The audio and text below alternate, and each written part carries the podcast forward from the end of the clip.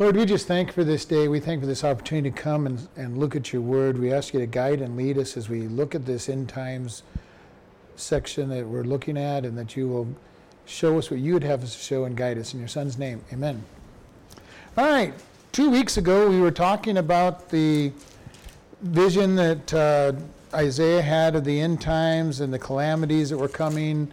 And uh, when we ended on uh, chapter 4, verse 1, because verse 1 fit into the previous chapter. And that's where I re- reiterated what is so true is to remember that the chapter and verses are not inspired. They're, they were added by man and they're not always perfect.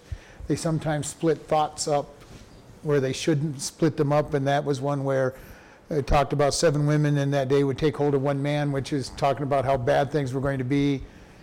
And so we ended with that one. And we're going to be on chapter 4, verse 2 today. In that day shall the branch of the Lord be beautiful and glorious, and the fruit of the earth shall be excellent and comely for them that are escaped of Israel. And it shall come to pass that he that is left in Zion and he that remains in Jerusalem shall be called holy, even every one that is written among the living in Jerusalem. When the Lord shall have washed away the filth of the daughters of Zion, and shall have purged the blood of Israel, Jerusalem from the midst thereof by the spirit of judgment and by the spirit of burning. And the Lord will create upon every dwelling place in, in Mount Zion and upon her assemblies a cloud of smoke by day and a shining of flaming fire by night. For upon all the glory shall be a defense. And there shall be a tabernacle for a shadow in the, in the daytime for from the heat, and for a place of refuge, and for a covert from the storm and from rain. All right. We're here still talking about the end of the tribulation period entering into the millennial kingdom, which we've talked about several times in Jeremiah and now in, in Isaiah. And just to reiterate, the at the beginning of the seven years of of uh, tribulation. The church will be taken out in, a, in, a, in the rapture, snatching away. Satan will be basically in charge, still under direction from God, but will be in charge for seven years. And we'll be trying to destroy Israel. God will protect Israel. And at the end of the seven year period, Satan will be bound for a thousand years. Those who have taken the mark of the beast will be sent into hell to await the final judgment and Jesus will reign for a thousand years. At the end of that thousand year period, Jesus, uh, Satan will be released from hell to have one last attack against God, and then we'll go into the white throne judgment, and then Satan and all those who've rejected Jesus will be cast into the lake of fire for eternity. And this is this peri- uh, part of that period of this, uh, the closing out of the tribulation and getting into the millennial kingdom. All right we were at the end of the seven years and coming into, in this particular section, coming into the thousand year reign, just to get you the time frame of this prophecy. And uh, says, in that day, what day? Well, the same day that he's been talking about for the last uh, uh, chapter uh, in verse uh, 4 and uh, chapter 4, verse 2, chapter 3, verses 18. Um.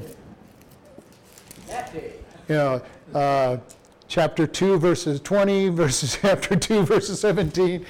During, at the end of that tribulation period, okay? And we just want to bring it, this is why we know what he's talking about. He's in, in that day. And this phrase is used frequently, especially by um, Isaiah. It would be the, the, tribula- the, the the tribulation of Jacob, the trials of Jacob. It's known by many, many different uh, terms. For the New Testament, it's called the tribulation period, and that is when Israel will be under attack and siege by Satan. And Satan is going to try hard to destroy them. And again, we've told you why does Satan want Israel destroyed?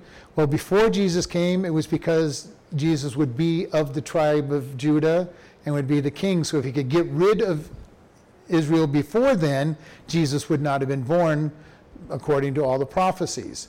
Since then, it's because Israel plays a key role in the in times predictions. So if he can get rid of Israel even today, he can say, See, God, you didn't know what you were talking about.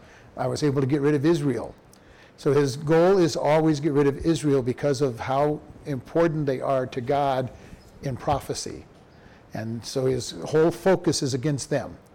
And we see all kinds of strange things. We have Christian churches that say that the Christian church has replaced Israel and all the promises of Israel belong to the church, and that is not scriptural. We do have a special place with God, and we have had since Jesus was in this world till now. But when the tribulation, before the tribulation period, God is going to take the church and say all the focus is back on Israel again. And Israel has not been replaced. Israel has not been cast aside. They are God's people. They will always be God's people because the, the blessing upon Israel through Abraham was totally unconditional. God said, I will bless those who bless you and curse those who curse you. And then there was no condition whatsoever placed on that. And it says, Your seed will be numbered with the stars and numbered as the sand. So we see there is no condition on it, so we know that God has not thrown away Israel. Now we know He's let them go into captivity, full captivity twice, once in Babylon, and then uh, the, when Romans uh, defeated them and spread them around. But they're still in existence, and they're back in their country again. So we look at this, and it says, "In that day." Shall the branch of the Lord be beautiful and glorious, and the fruit of the earth shall be excellent the branch of the Lord almost always refers to Jesus as it does here. All right? And this is Isaiah uh, 4 2 where we see it. Isaiah 11 1 talks about the branch of uh, the, the branch of God, and it says, and there shall come forth a rod out of the stem of Jesse, and a branch shall grow out of his roots. And the Spirit of the Lord shall rest upon him, and the Spirit of wisdom and understanding, and the Spirit and counsel and might, and the Spirit of the knowledge of the, and the fear of the Lord. So we see Jesus being referred to there. And then in Jeremiah, Jeremiah likes that term also. Likes that term also. I find Jeremiah. Huh? Yeah, I should have marked it, seeing so this is a brand new Bible. Jeremiah 23, verse 5. Behold, the days come, says the Lord, that I will rise unto David a righteous branch. A king shall reign and prosper, and shall execute judgment and justice upon the earth. And in his days Judah shall be saved, and Israel shall dwell safely. And this is mine, whereby his name whereby you shall call him the right the Lord our righteousness. So we see Jesus again being pictured here. Uh, Jeremiah 33.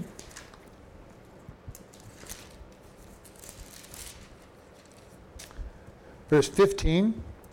In those, in those days and at that time I will cause the branch of righteousness to grow up unto Jacob, uh, David, and he shall execute judgment and righteousness in the land. And in those days shall Judah be saved, and Jerusalem shall dwell safely. And this is the name wherein she shall call, be called the Lord our righteousness. Many names, uh, but is this one of the official names uh. This is one that Jesus is known of as with the Old Testament. Uh, but by the same token, as you said, there are many names, and Jesus is known by uh, Jesus and or God Himself are known by a bunch of names, uh, and most of the names really go into to show us who He is. See, All right. would have thought of that to be saying the branch. The branch, that what comes out of the root, and the root is God, and then we are the branches off of Jesus. He is the vine. We are the branches, and Yeah, so. I know, but I still, like, when you read it, I just don't think that. Well, only because we know when you take it in full context and what it says. Uh, in Zechariah 3:8, it says, Hear now, O Joshua the high priest, you and your fellows that sit before you, and they, for they are men wonder at. For behold, I will bring forth my servant, the branch. And behold, the stone that I have laid before Joshua, upon one stone shall be seven eyes. Behold, I will engrave the engraving thereof, says the Lord of hosts. I will remove the iniquity of the land in one day. So it talks about Jesus, the branch, and the removing of, of his of it. And in in Zechariah 6.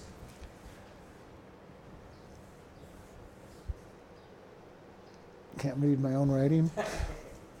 Must be 12, seems how it says branch in great big bold letters.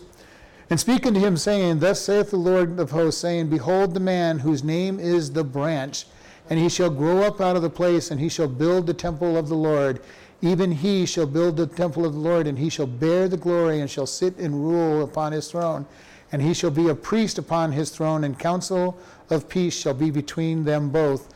And this is Jesus joining the priesthood with the king. Zechariah 12 or Zechariah Zechariah 6:12. 6? And that answers my question there, because it says the name. It's one of his names. One of his names. And this is the wonderful thing when you get to study, I mean, a great study in the Bible is to study the names of God.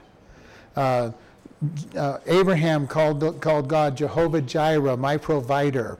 He's Je- Jehovah Shalom, the God of peace. Uh, his banner, Jehovah Nissi, my God, my banner.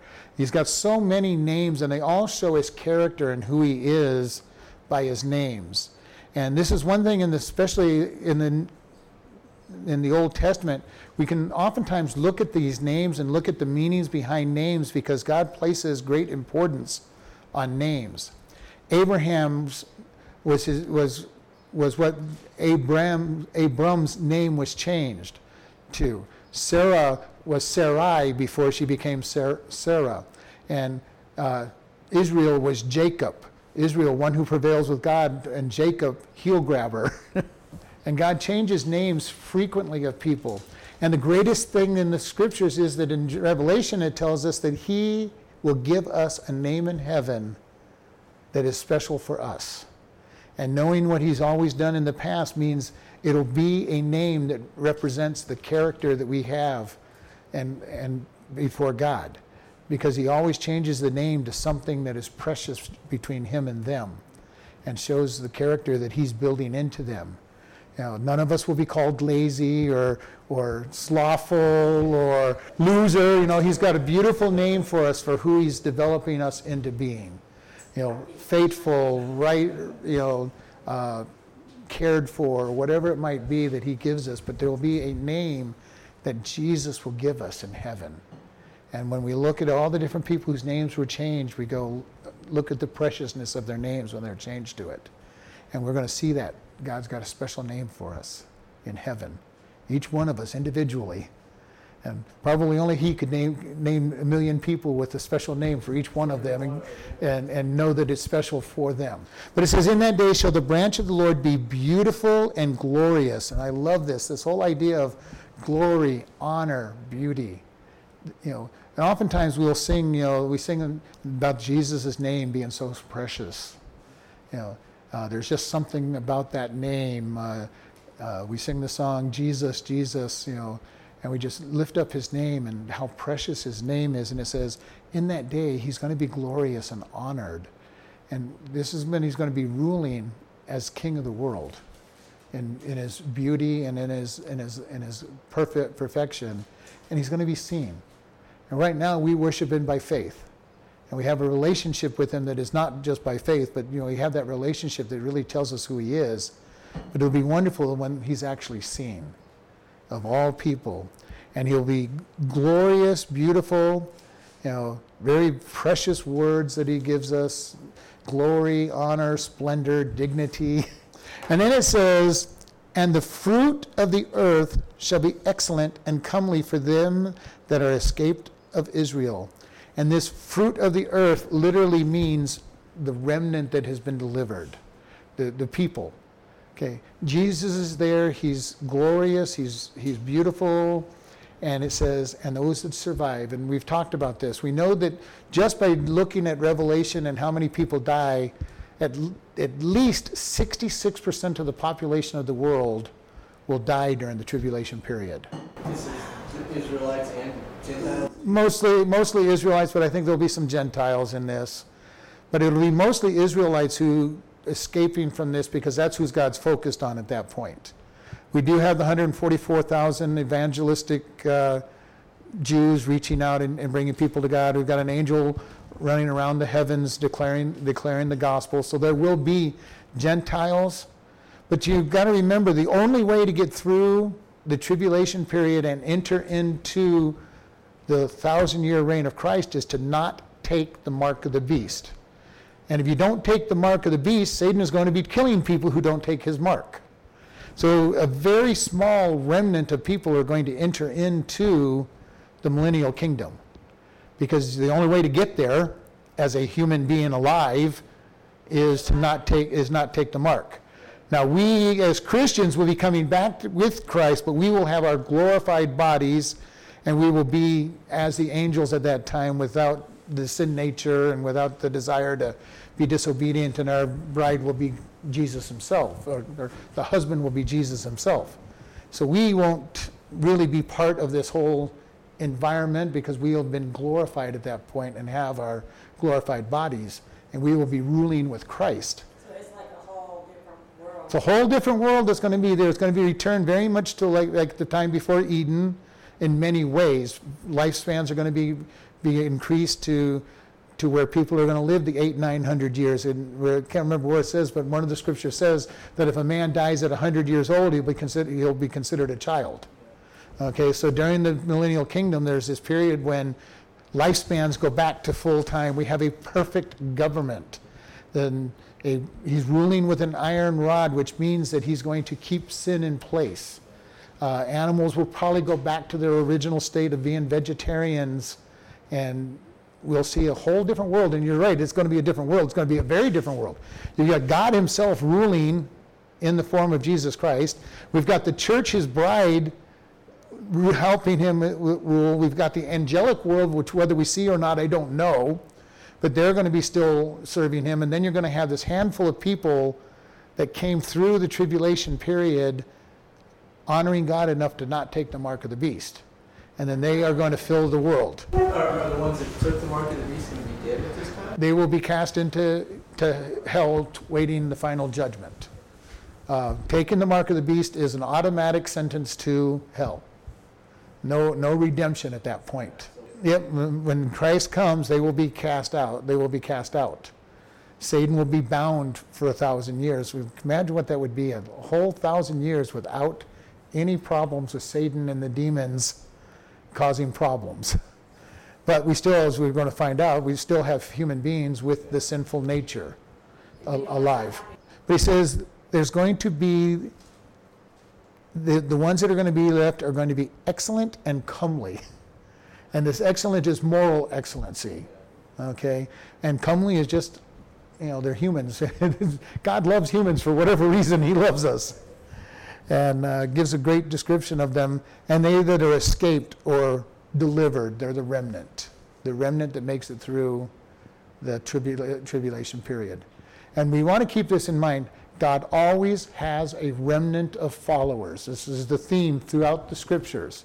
Even when things get really bad, there's a remnant that are following him. Now, in the days of Noah, it was one man, and his righteousness covered his family. Uh, but we see it all through the book of Judges when Israel sins and falls away. There has to be some remnant because the remnant is the one that brings up the fact that this is God and we need to repent and, and come back to Him.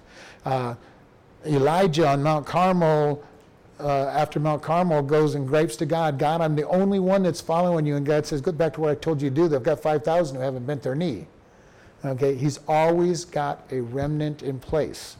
During the Dark Ages, when the Catholic Church reigned and was taking people further and further away from the Bible, there was an underground group of Christians following Jesus and holding on to the doctrines in the Bible, a remnant of God during that period of time.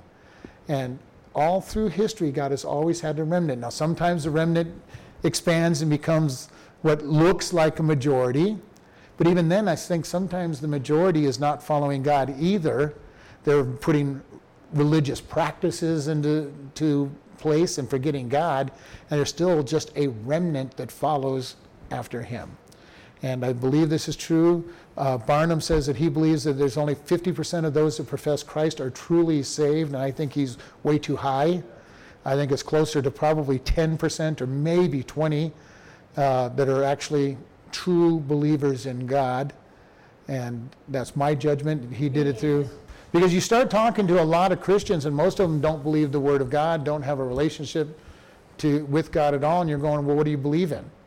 Now, we got whole denominations that don't believe the Bible and don't believe that Jesus is the Son of God, so why are they Christian?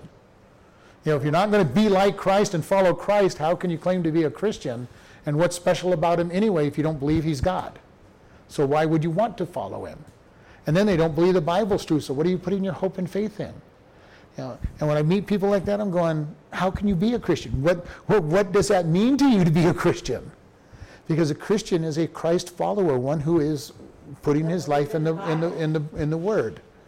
And uh, so he's saying they're coming out. There's a remnant that's come through. And verse 3 And it shall come to pass that he that is left in Zion and he that remains in Jerusalem shall be called holy, and even everyone that is written among the living in Jerusalem. So again, we're talking about this coming out. And they're focusing mostly on Israelites and, the, and Jerusalem. Zion, remember, is another name for Jerusalem. Okay, so this is in, this is following the normal poetry of the of the Hebrew people, which is called parallelism. Parallelism.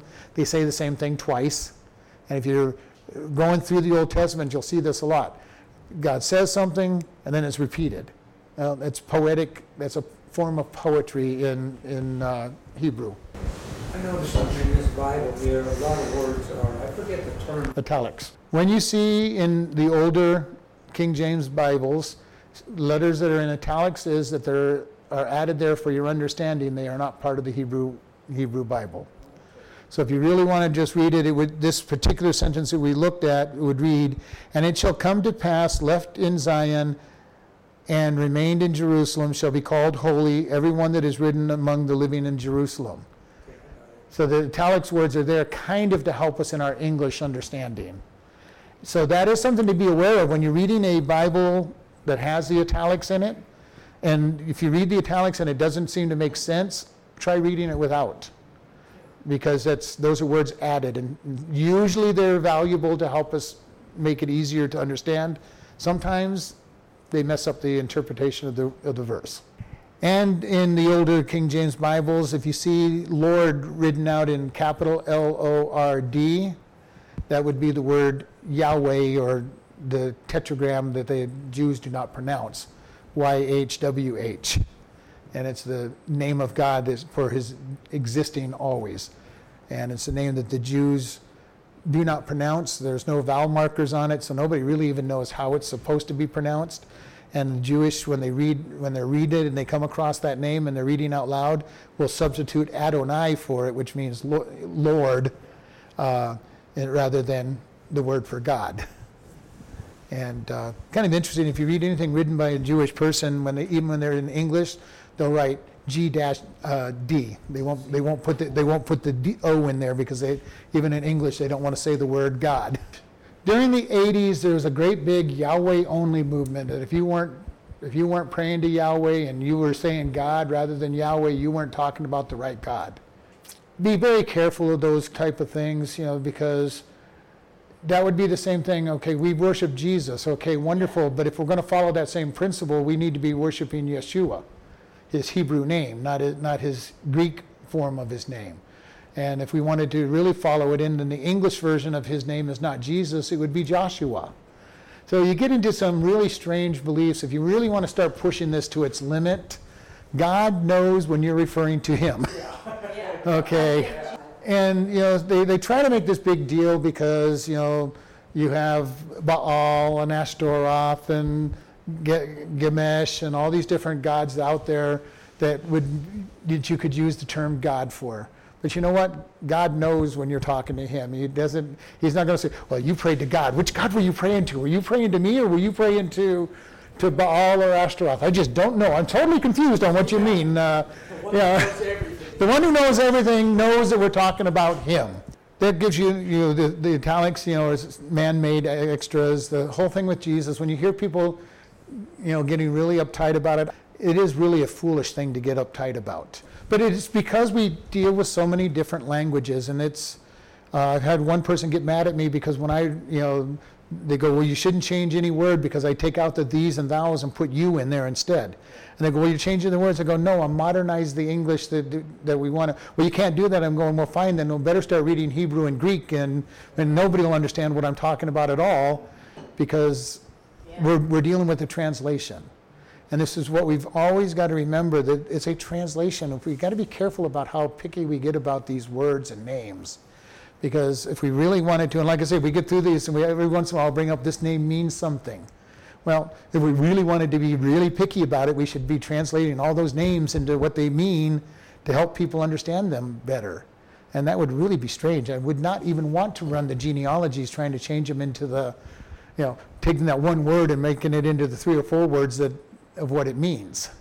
Uh, people don't like the genealogies already. Uh, when I study, I do get into those, though. I want to know what those names mean because names so often had significance. And so just be careful. If somebody's getting really bent out of shape about using Yahweh or Jehovah, just let them. You're not going to win the argument with them because they're that picky about it, because they're so stuck on one particular way of doing things. And you won't win an argument with them. You won't, it won't matter. So don't even engage in that kind of an argument. And like I say, I grew, I was Christian during the whole Yahweh only movement, you know, that everybody was trying to go to, got to pray in the name of Yahweh. You've got to use Yahweh. When you see God in there, you use Yahweh. So just a little, little bit of help on that. So when you do come across these people that are really picky about these things, you'll know where they're coming from. And yes, in one sense, they're, they're right. His name is Yahweh in the, in the Old Testament. But that translates to God. in English. So it's not a big deal. And if you really want to make a big deal about Yahweh, then you better make a big deal out of Jesus, which is Greek, and call him Joshua, which is our translation of Yeshua. And if you really want to go with the Hebrew name for him, then you better go with the Hebrew name of Jesus. And this is why it gets really funny because they'll get so inconsistent. One's really important and the other one's not. But it says here that it shall come to pass that he that is left in Zion and remains in Jerusalem shall be called holy or set, apart. Even everyone who's, that is written among the living of Jerusalem. Uh, Basically, those who are still alive at the end of the tribulation period, entering into the millennial kingdom. And this comes from the, the Jewish idea of the book of life. We talk about the book of life. When the Jewish people would go to war, everybody's name would be written in the book of life. And then as they died in battle, their name would be scratched off the book of life.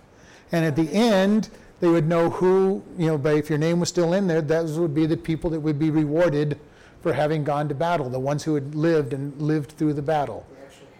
They actually had. a book. Of life. So when, when God talks about his book of life, there's a lot of information in there that if we know what it's referring to, everybody who's ever lived had their name in the book of life, and if they rejected Jesus Christ, they are scratched out of the book of life.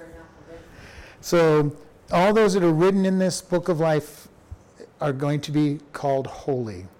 And verse 4 And when the Lord shall have washed away the filth of the daughters of Zion, and shall have purged the blood of Jerusalem from the midst thereof by the spirit of judgment and by the spirit of burning, he's going to clean up those people, just as he does with us as Christians. He comes in, he covers us with the blood of Jesus, makes us a new creation, and then puts the Holy Spirit in us to change the way we think, just as he said here, the spirit of judgment. What, what two things does the Spirit do when he comes in? He convicts us of our sins and helps us to change our way of thinking and the way we act. Spirit of judgment. He comes in and he convicts of sin, he enlightens, he quickens and strengthens us. And then what happens to those who reject Jesus Christ? He's the spirit of burning. He burned, they're sent to hell for eternity. And he puts judgment upon them. But even for us at times, he puts a burning in us and in our conscience and says, You've done wrong. Because the desire is for us to be repentant. And so God is going to come in, he's going to wash away the filth of the people. And that what a beautiful picture. They've rejected him, they've been they've been hard, and it says he's going to make them, those that come in are going to be seeing him, and at that time they're going to believe in Jesus. there won't be any no faith involved in this. They're going to have seen him coming from the clouds in the middle of the vi- victory uh, and being victorious in a battle that they thought they were going to be totally killed, and they're going to believe in Jesus by sight. Now, 500 years later, their children may not believe in Jesus, but probably won't. You know, many of them won't. Because at the end of the thousand year millennial kingdom, a lot of people are going to turn against Jesus to go to battle. And, you know, how easily and people forget. Uh, and, you know, we've read in various places in Judges where, if you remember what Gideon said when he's talking to the angel, where is the God who our, our, our forefathers talk about, who delivered, delivered out of Egypt and who split the Red Sea and did all these, all these marvelous works that, you know, and they're only 300 years out from that, that event. And he's saying, well, where is the God that does all this? And we see it over and over in the scriptures where people go, "Yeah, we, where is this God that's done all these miracles? And this is something I keep bringing up for us. We need to be very careful ourselves that we keep a record of what God has done in our life so that we don't forget what He's done. Because it is so easy for us to go, God, I just don't know where you are. Everything's been miserable and nothing goes right. God, I don't even know if you're out there anymore. And we do that so easily if we don't remember. And this is why God keeps bringing up in the, in the scriptures remember, remember, remember, recall, think back. you know, know that I am God and remember what I have done. Not just in the past, but in our own lives. Because I don't know if you've been there, but I've been there at times where you're going along and it just seems like God has not done anything for you at all. It's only been last week that He did something really big for you, but you for, your, your face is against all the bad things and you can't even remember what God has done for you. And you're thinking, oh man, God, do you, do you ever do anything? And God's saying, well, what about yesterday? What about last week? You know, last month? Uh, you know, have you forgotten that quickly? And, and we do, we forget that quickly. We, you know, and, and it says he will send the Spirit to remind, to quicken in judgment. And verse 5 And the Lord will create upon every dwelling place in Mount Zion and upon her assemblies a cloud of smoke by day and a shining and a shining of a flaming fire by night, and upon all the glory shall be a defense. God will create. And this is to create from something. This isn't the word that he uses for creating out of nothing, as he did with the beginning of the world when he created it. But it says God will create. And this should sound very familiar to anybody who's read the Exodus story a cloud by day and a pillar of fire by night. God will create a visual picture of what is leading. The, the Jewish people had it real easy in the desert. They did not have to wonder where they were going. They did not have to wonder if they were going to find water because God led them clearly and then protected them with this cl- cloud and the, and, the, and the fire. But he's saying God will create, during the millennial kingdom, there will be a very strong leading of God that people will be able to follow. And during the millennial kingdom, there, from everything I can read, there is no need for faith the way we do. God's going to be there. He's going to be leading very clearly. He's going to be protecting. And then this last part of it says, For upon all the glory shall be a defense or a covering. Uh, a, it- the defense literally here is a tent or a dwelling place. God's glory will be a literal protection for people. Satan is in. Satan has been cast cast away for a thousand years, which means all the demons are cast away. You know, this is going to be that time that man has been dreaming of, utopia. No, no sin nature, no, no death and disease, no, no problems with human beings, just your own inner sin nature.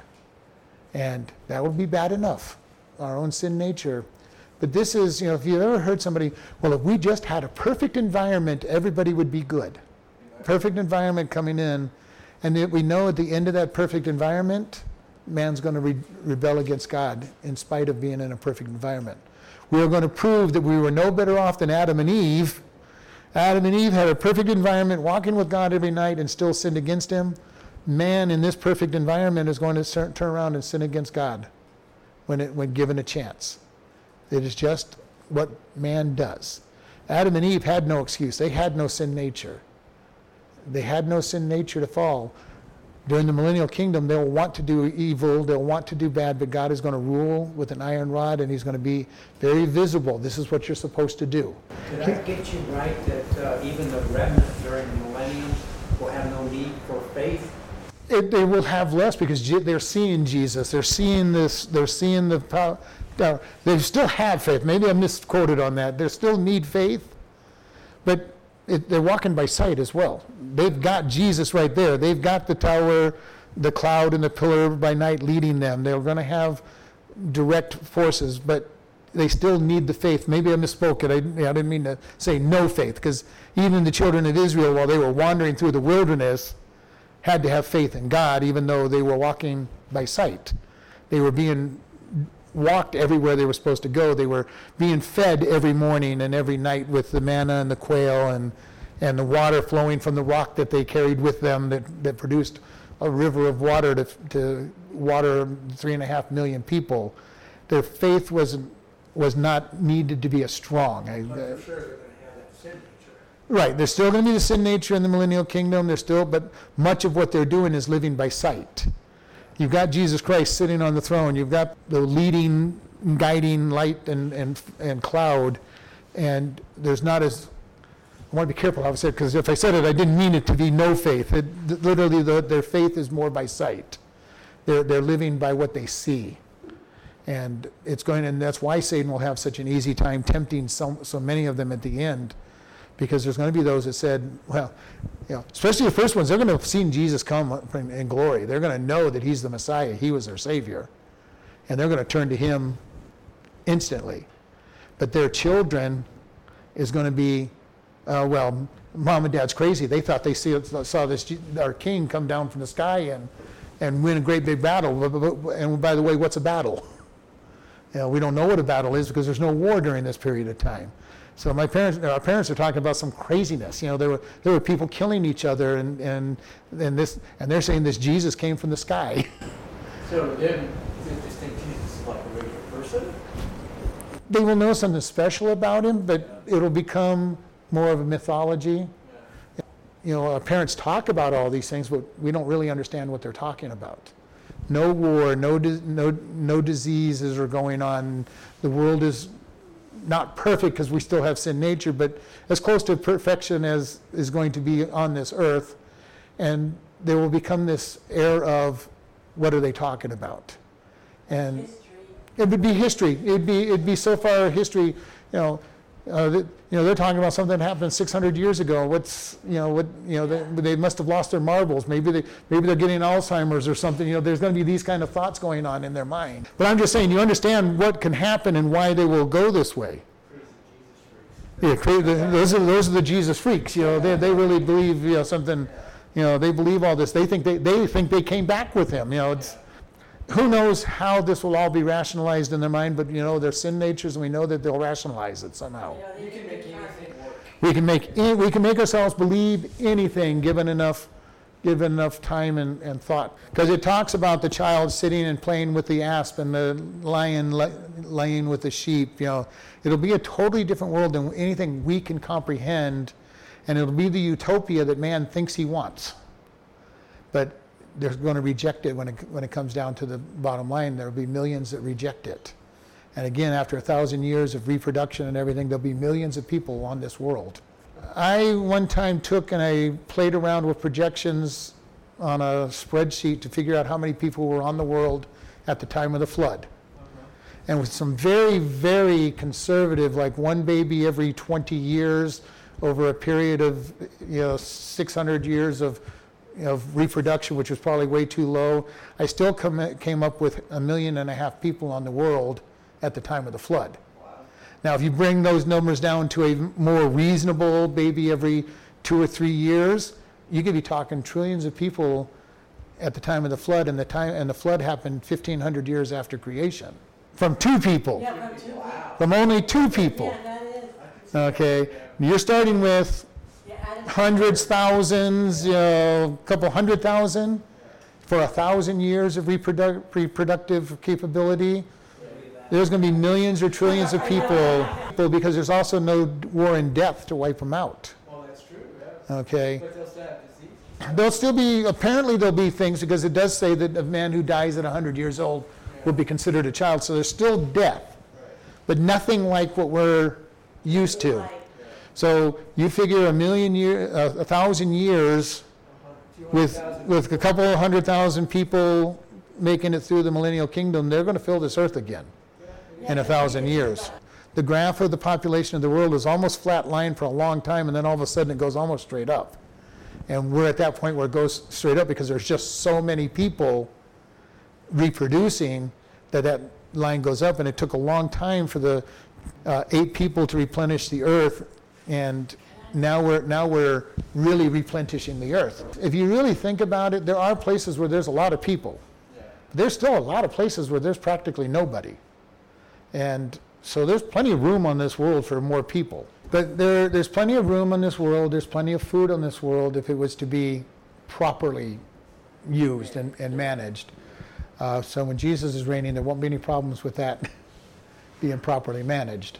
But it is kind of interesting when we look at all the stuff going on and we look at what's you know, going on in this world. And yes, we have places that are densely populated and we have lots of this world that have practically nobody in it. God says there's plenty of room. And if we just took care of each other, there would be more than enough food, more than enough resources. If we quit wasting all our resources, there'd be plenty of resources. During this period of time, he says that there's going to be the cloud and the fire, and they're going to be the protection. They're going to be the protector. They're going to show them what to do. They're going to show them how to live. It's going to be their shade and their covering. And a very powerful picture because he's going all the way back to the Exodus with them and to say, hey, remember, you know, remember God leading you, leading us? You may not remember it, but remember the stories that your parents told you and your grandpas and, and at this point, great, great, great, great grandpa, you know, told you. And then verse 6, and there shall be a tabernacle for a shadow in the daytime from the heat and for a place of refuge and for a covert from the storm and from rain. And a tabernacle, a shelter, a shelter.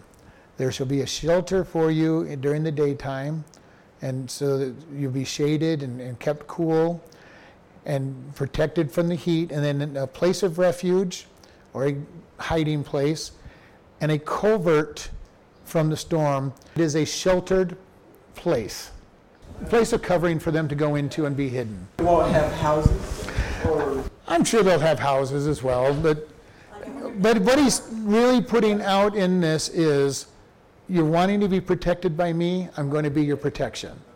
so Because not necessarily. not necessarily no, they're not they're not sitting they're not sitting under the bridge, they're not sleeping and sitting under the bridges, they're not you know, they're not they're not sitting into makeshift tents. Uh, but when we look at this, he says the tabernacle. The tabernacle is the place where God worshiped. The tabernacle for the Jews brings forth this idea of the wandering in the wilderness where they set up their, their tents and their temporary dwellings. And on the Feast of Tabernacles, even to this day, the Orthodox Jews will go set up this little booth tabernacle outside and, and sleep in it overnight. And it's to commemorate the wandering in the wilderness. And but we see that and this is just a place of protection. And God says, I'm your protection. And then it says that you will just be hidden away. You'll be hidden away in a, in a protection against the storms. And again, this has been a theme that God has all through the Old Testament, especially. David in the Psalms is always talking, run to God for your refuge, into the tower, into the into protection. And, and Paul's statement on it that we are in Christ, where we are protected and take our refuge in Christ. This picture is all through the scripture that we are to hide in God. And here's during that period of time, he's just bringing that same picture. I am your covering, I am your protection, you're going to be hidden in me. And this whole idea of the cloud that covers, leads and covers, that protects, the fire that leads and protects. You know, this is very important for us to understand. We in our day walk by faith and we hide in God. Our flesh is to be crucified, we're to be in Christ and live in a very special relationship with God. And here he's saying that same thing is going to happen. During the millennial kingdom, they're going to be hidden in Christ if they want to be. And it's going to be actually harder for them not to be hidden in Christ because it's not as much of a faith statement because you've got Christ there, you've got his church ministering in their in their glorified state. You've got all this stuff going on, and God saying, "I'm your I'm your protection. I'm your covering." And then yet to see people reject Him when everything is less faith and more by sight is going to be an amazing thing to watch. And yet we know that He says they're going to do it. They're going to reject Him. They're going to go to battle against Him. Now, will it be the majority at that point? Probably not. But if we follow the scripture, the ones who follow him are always the are always the minority, are always the remnant. So it could be at the end of the millennial kingdom that there's only going to be a remnant that choose chooses to obey God. Well, that's, that would be amazing. I mean, God is all over the place and you still choose to. And visually all over the place, not not by faith and not by anything, but you know, Adam and Eve rejected him, and they walked with him every night. All through history, Israel has, has rejected him over, over periods of time. Our country has rejected him given enough time. This country started very strong with God. Very strong. French philosopher, I can't remember his name, came to America and said, You cannot separate American and their politics and their way of life from God. He said they're just so interwoven you cannot separate the two. And that, and that was in the late 1700s. That was late in the late 1700s. Now, now they're torn apart completely. Will it be a surprise at the end of the millennial kingdom that people will reject God? Unfortunately, no. It's really sad that they will because it is less by sight and more uh, less by faith and more by sight. You've got Jesus right there. You've had a perfect government, and they still will not be satisfied. And this is the desire of all the educated people in today's world is that, hey, if we just had a perfect life, if there were just no bad things, people would be good. The last big lie of Satan is going to go, okay, I'm going to give you a thousand years of perfect, you know, or fairly close to perfect living, and you're still going to reject me. You're still going to reject my ways. And the Jews, when they see Jesus coming down, will recognize that he's their Messiah. Uh, Zechariah tells us that. Uh, Micah tells us that, that they're going to recognize him. And I think it was Zechariah that said they're going to look upon him and say, Who caused these wounds that you, that you bear? And he goes, I got them from the house of a friend. He's, Jesus bears the, the marks of his crucifixion apparently through all of eternity. He's going to bear the marks of what it cost to redeem us. And I can tell you, I'm so glad he's going to take the tears from our eyes because I don't know that I could look at Jesus for eternity and not just break down in tears knowing that I'm only here because of uh, the, you know, in heaven because of the stripes that he's bearing. And it's going to cause us to be very reverential toward him when we do see it because he's going to bear those. I, in the Revelation, it says he stands in, in heaven as the lamb slain from the foundation of the world. And that's in heaven that he stands that way bearing the marks. It's been said that the only man made thing in heaven is going to be the stripes on, Jesus, the, the wounds on Jesus. You know, we caused him pain that, you know, and, and stripes that he's going to bear for eternity. And he's going to bear them with great honor because his bride was purchased by those stripes. And that's going to be, blow our minds to understand the Trinity in that sense of you have one individual that's visible, the stripes, and uh, the Holy Spirit isn't going to appear as an individual. Well, uh, when we get there, we'll know how we see the Trinity in its, in its, in its whole being. We know that on this physical plane, Jesus is the only part of the Godhead, of the Trinity that we can see. When we're in heaven, Jesus is going to sit at the right hand of the Father, so there will be something where the Father sits. And the Father will probably just be the light, maybe. Don't- Again, we have no idea. He's going to sit on the throne. He's going to sit on the throne, so there has to be something there to sit on the throne. And what will we see of the Spirit? We're in a whole other realm, so we probably will see something of the Spirit. How that will be revealed, who knows? Uh, and this is why I'm not a very imaginative person anyway, so I don't dwell much on what I'm going to see. You know, I've heard people that go, "Well, I picture God as a great big man with a white beard," and and you know, and I'm going, "Well, I'm glad you do. I don't, I don't, I don't. I've never really tried to picture God. All I know about him is I'm going to want to worship him when I see him. So whatever that is, whatever that means, I'm going to want to worship him. How how exactly he's going to appear to us, who knows? Because the Bible doesn't really cover much on that, and how could it? Well, yeah, how, how can you describe Yeah. something that you've never seen? It's, it's, as I said, you know, try to, try to describe snow to an Aborigine who's never even had a concept of barely having water fall from the sky, much less solid white flakes that, that cover everything and are cold. Now, he's not going to understand it. God tries to give us some description of heaven. So we know there's some kind of forms, but we don't know much about heaven, and it's hard for us to even begin to comprehend because how can you describe it? How can he describe something that we cannot? He can, he can tell us this is as close as you can get. I'm going to describe it by the best things in your world, and even those are a pale imitation of what you're going to find when you get there. But we think about this, you know, and I've thought about this several times, you know, because I've been walking with God as long as I have. How are the people that knew me in my 20s going to see me in heaven compared to those who now know me in my in my 50s?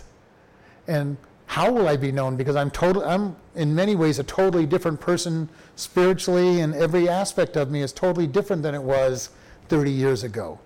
How will those people know me? And yet we're told they're going to know us. So there's something about even the way we're going to appear in heaven that's completely different than anything that we have on this world. I think that's kind of when the spirit interacts with other people's spirit, which I guess would be like the, the Holy Spirit that indwells within us will know the Holy Spirit that indwells in And exactly, that's one of the things that I know. When I meet somebody where the spirit just connects right off the bat, I know that I'm dealing with somebody who is truly a fellow believer.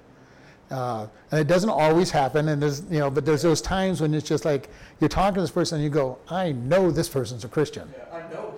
Yeah, I know this person. This person's part of the family, and I'm not saying that that other people that are Christians, you know, where it doesn't happen aren't, but there's certain times when you just go, Yeah, well, I. I, I'm in the, this is a family member. I shared this before. I love the fact that you can, as a Christian, go all over the world and find other Christians and feel like feel like you're at home. Uh, all over the world, all over the country. It's happened to me more than once when I've traveled.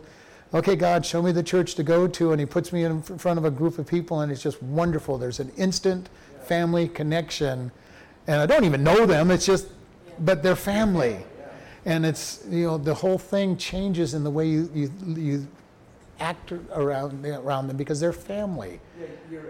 You're, at ease. Yeah, you're at ease. You're you're with family. There's not this, and I'm not saying everybody that it doesn't happen to is not a Christian, but there's just when you are in close fellowship with God, the Spirit will reach out and touch those that are in close fellowship with God as well. That is when things become real, when you're in a real relationship with God and it all of a sudden it's taken you to another level. And I was very fortunate because I got into it very young in, in life. I just loved being around God and God's people and the Word. And other than about two year period of my life, it's always been that way. And as I've said before, if you'd have told me as a teenager that to be any time that I would never spend with God, I would have laughed at you. But yet, I got wrapped up in the world. Got wrapped up in being a workaholic and justified it. I was meeting the needs of my family and and all of that stuff. I had all kinds of justifications for what I was doing, but it wasn't right. And you know, we all get in this. is why we have to be very careful when we look at others and say they're they're saved or not saved. That's not for us to judge. If somebody acts like they're not saved and, and they say they're a Christian, I'm still going to treat them more like they're unsaved and make sure I make a point of, you know, the, you know, you've got to trust in Jesus and, and those kind of words. But I'm not going to say they're not saved. That's between them and God. Because they might have meant it when they made their prayer to God and just totally went off the deep end and, and never grown. But if they came to Christ, they're His. You know, when, because if somebody had looked at Peter after he denied Jesus and went back to fishing, they'd have gone, well, you're not, how can you be a follower of Christ? You're, you've totally abandoned him. And yet he goes to Peter and calls him back. Calls him back and says, You're mine. And he, Jesus doesn't lose anybody that makes their commitment to him. He'll, he'll let you come back. He's been calling you all the while, he's watching for you to come back. The, the prodigal son is the great example. When the son comes back, he welcomes him and doesn't say, well, when, okay, yeah, you're right. You're going to be my servant for a few years. You're going to prove that you deserve to be my son. No. Thank you. Welcome back. You're my son. Let me put the ring on your fi- the family ring on your finger. Or we're going to clothe you. We're going to clean you up. We're going to have a big party because you've returned. And that's the way God is with any of his children that return to him. Individual church members and, and stuff may try to hold it against him, but that's wrong too. We need to be able to forgive those that return back and say, Yes, you, God can forgive you. I'm going to forgive you. And God, you know, the wonderful thing about God is He doesn't say, okay, I'm putting you back on step one when you fell from step uh, 18 or whatever. He goes, welcome back, son, daughter, right back up to where you fell from. Because He knows we can't keep ourselves. He knows that we can't. And if we walk out, you know, try to walk out of His out of His path, He's sitting there holding our hand the whole time, trying to drag us back.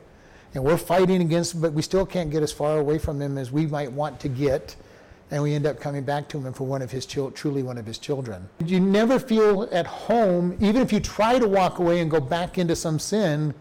You never you never feel like you belong there. Yeah, it's not comfortable. You know, You're you're under conviction. You know you don't belong there. They know you don't belong there because you're not enjoying what they what they think they're enjoying.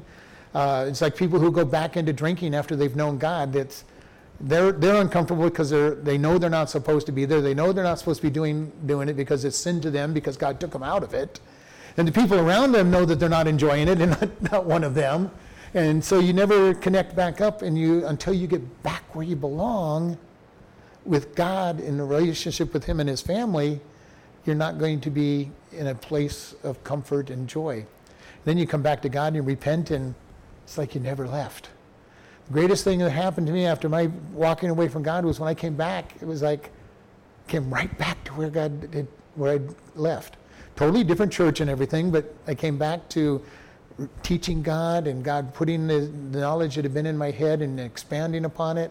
And it was like, God, why did I ever leave? This was this is this is this was what I enjoy doing. I enjoy doing this. Why would I have ever done anything different?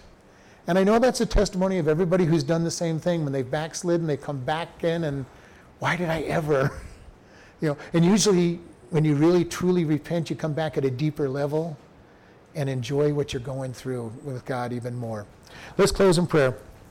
Lord, we just thank for this day. Lord, help us to walk with you. Help us to see you in all that we do and guide us and lead us in all that we do and, and say in Jesus' name, amen.